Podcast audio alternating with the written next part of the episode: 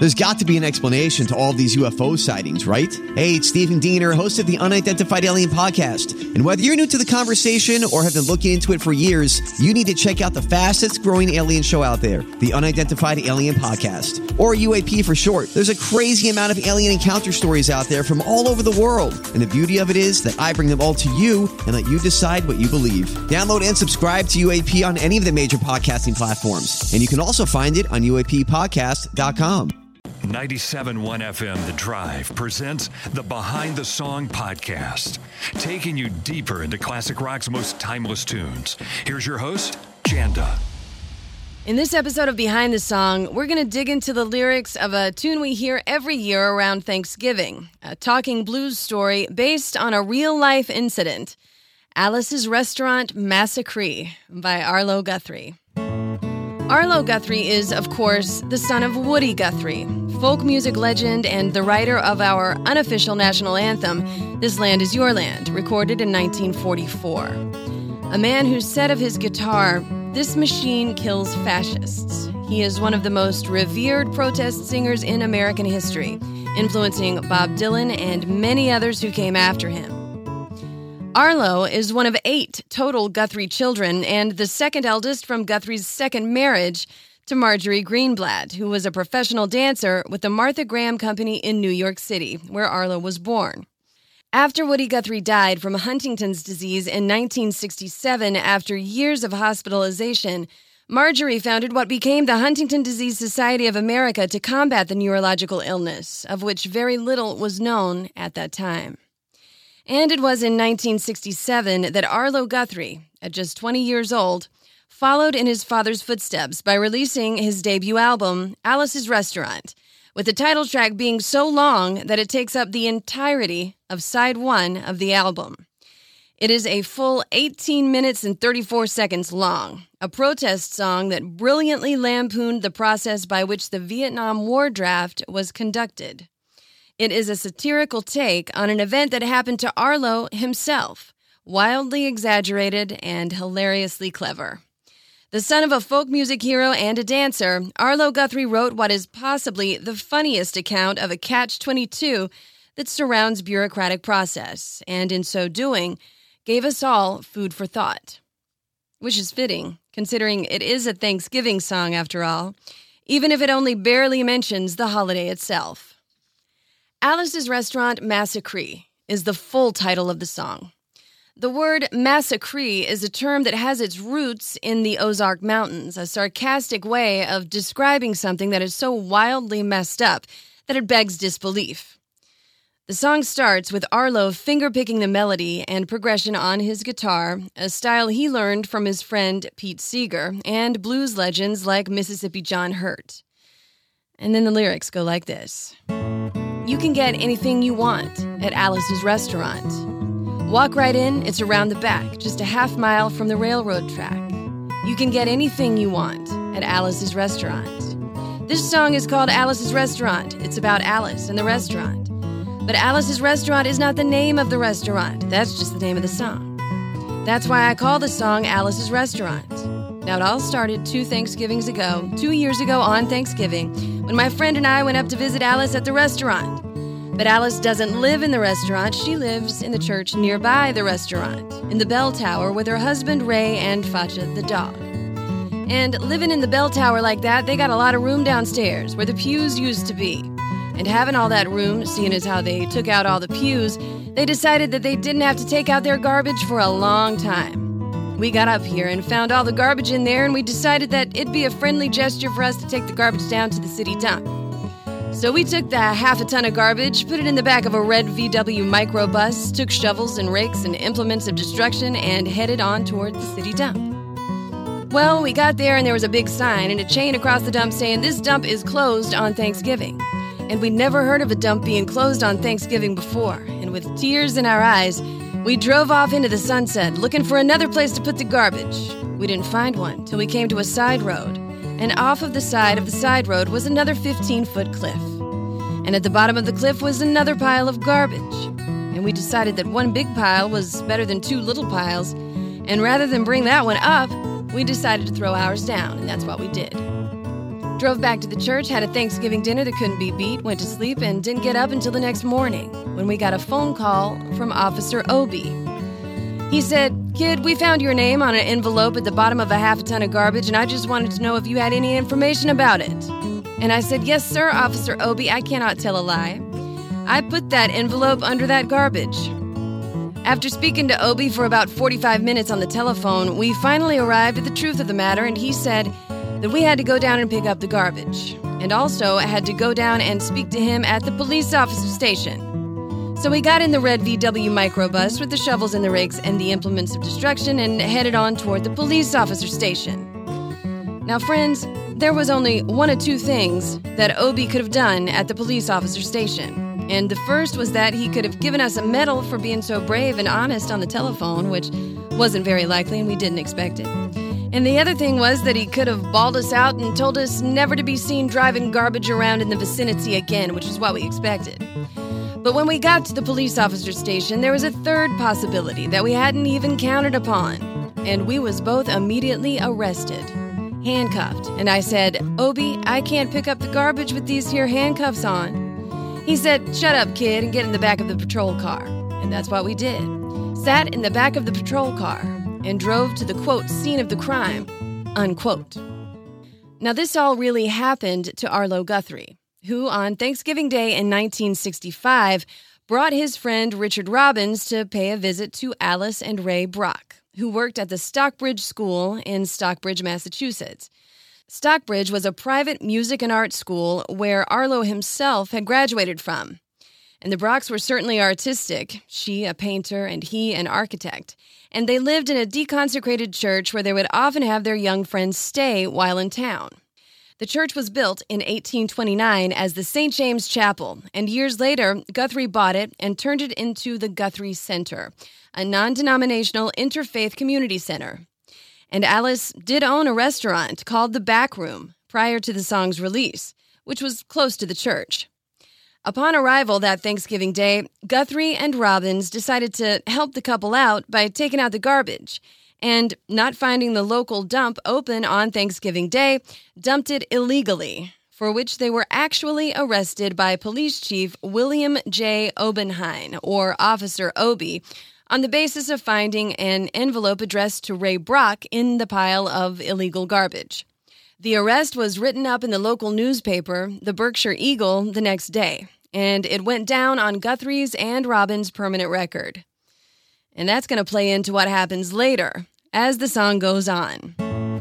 I want to tell you about the town of Stockbridge, Massachusetts, where this is happening. They got three stop signs, two police officers, and one police car, but when we got to the scene of the crime, there was five police officers and three police cars, being the biggest crime of the last 50 years, and everybody wanted to get in the newspaper story about it. And they was using up all kinds of cop equipment they had hanging around the police officer station. They was taking plaster tire tracks, footprints, dog smelling prints, and they took 27 8x10 colored glossy photographs with circles and arrows and a paragraph on the back of each one explaining what each one was, to be used as evidence against us. Took pictures of the approach, the getaway, the northwest corner, the southwest corner, and that's not to mention the aerial photography. After the ordeal, we went back to the jail. Obie said he was going to put us in a cell. He said, Kid, I'm going to put you in a cell. I want your wallet and your belt. I said, Obie, I can understand you're wanting my wallet so I don't have any money to spend in the cell. But what do you want my belt for? And he said, Kid, we don't want any hangings. I said, Obie, did you think I was going to hang myself for littering? Obie said he was making sure. And friends, Obie was. Because he took out the toilet seat so I couldn't hit myself over the head and drown and he took out the toilet paper so I couldn't bend the bars, roll the toilet paper out the window, slide down the roll, and have an escape. Obie was making sure. It was about four or five hours later that Alice, remember Alice? There's a song about Alice.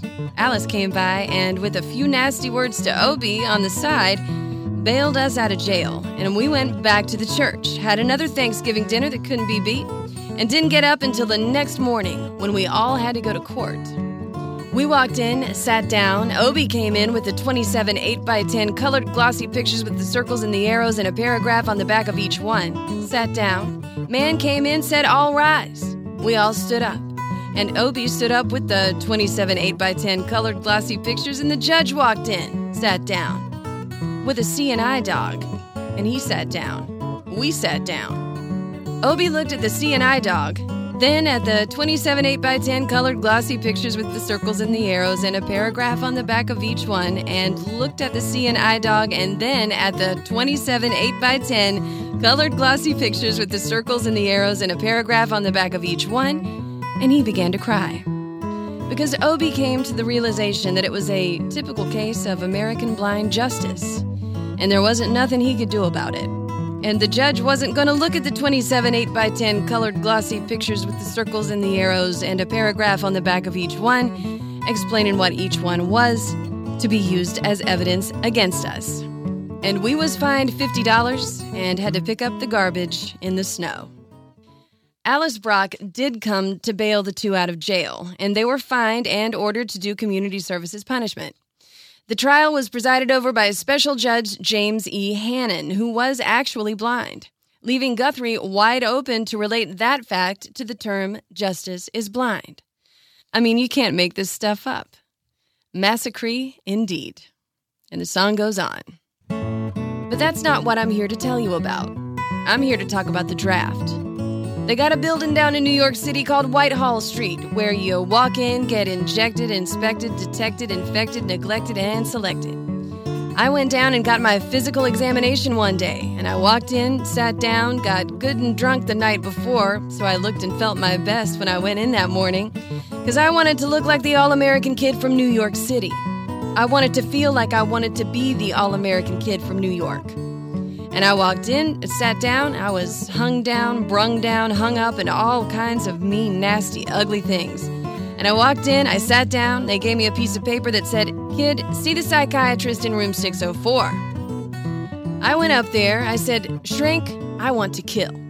I want to kill. I want to see blood and gore and guts and veins in my teeth, eat dead, burnt bodies, I mean kill. And I started jumping up and down, yelling, Kill, kill. And he started jumping up and down with me. And we was both jumping up and down, yelling, Kill, kill. And the sergeant came over, pinned a medal on me, sent me down the hall, and said, You're our boy. Now, Arlo Guthrie did receive a Vietnam War draft notice not long after the Thanksgiving arrest. And in those days, resistors of the draft would concoct all kinds of ways to avoid having to enlist. On the advice of his brother Duane Allman, Gregg Allman famously shot himself in the foot to avoid the draft, and many young men tried various ways of dodging it by acting psychotic or showing up drunk to the enlistment office. Guthrie appeared with his notice at the Armed Forces Annexation and Entrance Station at 39 Whitehall Street in New York City, where during the long examination process it appeared that he would in fact be drafted no matter what. But there was one thing that stood in the way of that as the song continues. Didn't feel too good about it. Proceeded down the hall, getting more injections, inspections, detections, neglections, and all kinds of stuff that they was doing to me at the thing there. And I was there for two hours, three hours, four hours. I was there for a long time going through all kinds of mean, nasty, ugly things. And I was just having a tough time there. And they was inspecting, injecting every single part of me, and they was leaving no part untouched. Proceeded through, and I finally came to see the very last man. I walked in, sat down. After a whole big thing there, I walked up and I said, What do you want? And he said, Kid, we only got one question Have you ever been arrested? And I proceeded to tell him the story of Alice's Restaurant Massacree, with full orchestration and five part harmony and stuff like that, and other phenomenon. And he stopped me right there and said, Kid, have you ever been to court? And I proceeded to tell him the story of the 27 8 by 10 colored glossy pictures with the circles and the arrows and a paragraph on the back of each one. And he stopped me right there and said, Kid, I want you to go over and sit down on that bench that says Group W. And I walked over to the bench there, and there's Group W. That's where they put you if you may not be moral enough to join the Army after committing your special crime. And there was all kinds of mean, nasty, ugly looking people on the bench there. There was mother rapers, father stabbers, and even father rapers. Father rapers sitting right there on the bench next to me. And they was mean and nasty and ugly and horrible, and crime fighting guys were sitting there on the bench, and the meanest, ugliest, nastiest one, the meanest father raper of them all, was coming over to me, and he was mean and ugly and nasty and horrible and said all kinds of things. And he sat down next to me and he said, Kid, what'd you get? I said I didn't get nothing. I had to pay $50 and pick up the garbage. He said, What were you arrested for, kid? And I said, Littering. And they all moved away from me on the bench there with the hairy eyeball and all kinds of mean, nasty things till I said, And creating a nuisance. And they all came back and shook my hand, and we had a great time on the bench talking about crime, mother stabbing and father raping, and all kinds of groovy things that we was talking about on the bench, and everything was fine. We was smoking cigarettes and all kinds of things. Until the sergeant came over, had some paper in his hand, held it up, and said, Kids, this piece of paper's got 47 words, 37 sentences, 58 words. We want to know details of the crime, time of the crime, and any other kind of thing you got to say pertaining to and about the crime. I want to know arresting officer's name and any other kind of thing you got to say. And he talked for 45 minutes and nobody understood a word that he said. But we had fun filling out the forms and playing with the pencils on the bench there. I filled out the massacree with the four part harmony, wrote it down there just like it was, and everything was fine. And I put down my pencil and I turned over the piece of paper, and there on the other side, in the middle of the other side, away from everything else on the other side, in parentheses, capital letters quotated read the following words Kid, have you rehabilitated yourself? I went over to the sergeant and said, Sergeant, you've got a lot of goddamn gall to ask me if I've rehabilitated myself. I mean, I mean, I mean, I'm sitting here on the bench. I mean, I'm sitting here on the Group W bench because you want to know if I'm moral enough to join the Army, burn women, kids, houses, and villages after being a litter bug. And he looked at me and said, Kid, we don't like your kind. We're going to send your fingerprints off to Washington. And friends, somewhere in Washington, enshrined in some little folder, is a study in black and white of my fingerprints. And the only reason I'm singing you the song now is because you may know somebody in a similar situation. Or you may be in a similar situation. And if you're in a situation like that, there's only one thing you can do. Walk into the shrink wherever you are. Just walk in and say, Shrink, you can get anything you want at Alice's restaurant. And walk out. You know, if one person, just one person does it, they may think he's really sick and they won't take him. And if two people do it in harmony, they may think they're both unenlistable and they won't take either of them. And if three people do it, can you imagine three people walking in, singing a bar at Alice's restaurant, and walking out? They may think it's an organization. In 1967, when so many young men were being drafted into service to fight a war they didn't understand, Arlo Guthrie, the son of Woody Guthrie, was rejected from serving in the armed forces for a littering arrest. When so many young men were trying everything they could do to dodge having to join up, he was declined for dumping garbage on Thanksgiving Day in a small town in Massachusetts as a favor to a friend. In the original lyrics in this part of the song, Guthrie used a derogatory word toward homosexuals, which was later changed because it is so offensive. It was used because at that time, homosexuality was also grounds for rejection to the draft, making a person unenlistable. Over the years, Guthrie has re released the song several times and updated the lyrics. By using the word in the original lyrics, Guthrie was pointing out the absurdity of policy at that time. You could arrive drunk with your draft notice and get enlisted, but there were some things that would equal automatic dismissal, and they were often hard to rationalize. And the song goes on. And can you imagine 50 people a day? I said 50 people a day walking in, singing a bar of Alice's restaurant, walking out. Friends, they may think it's a movement. And that's what it is the Alice's Restaurant Anti Massacre Movement. And all you gotta do to join is sing it the next time it comes around on the guitar. With feeling, you can get anything you want at Alice's Restaurant. Walk right in, it's around the back just a half mile from the railroad track. You can get anything you want at Alice's restaurant.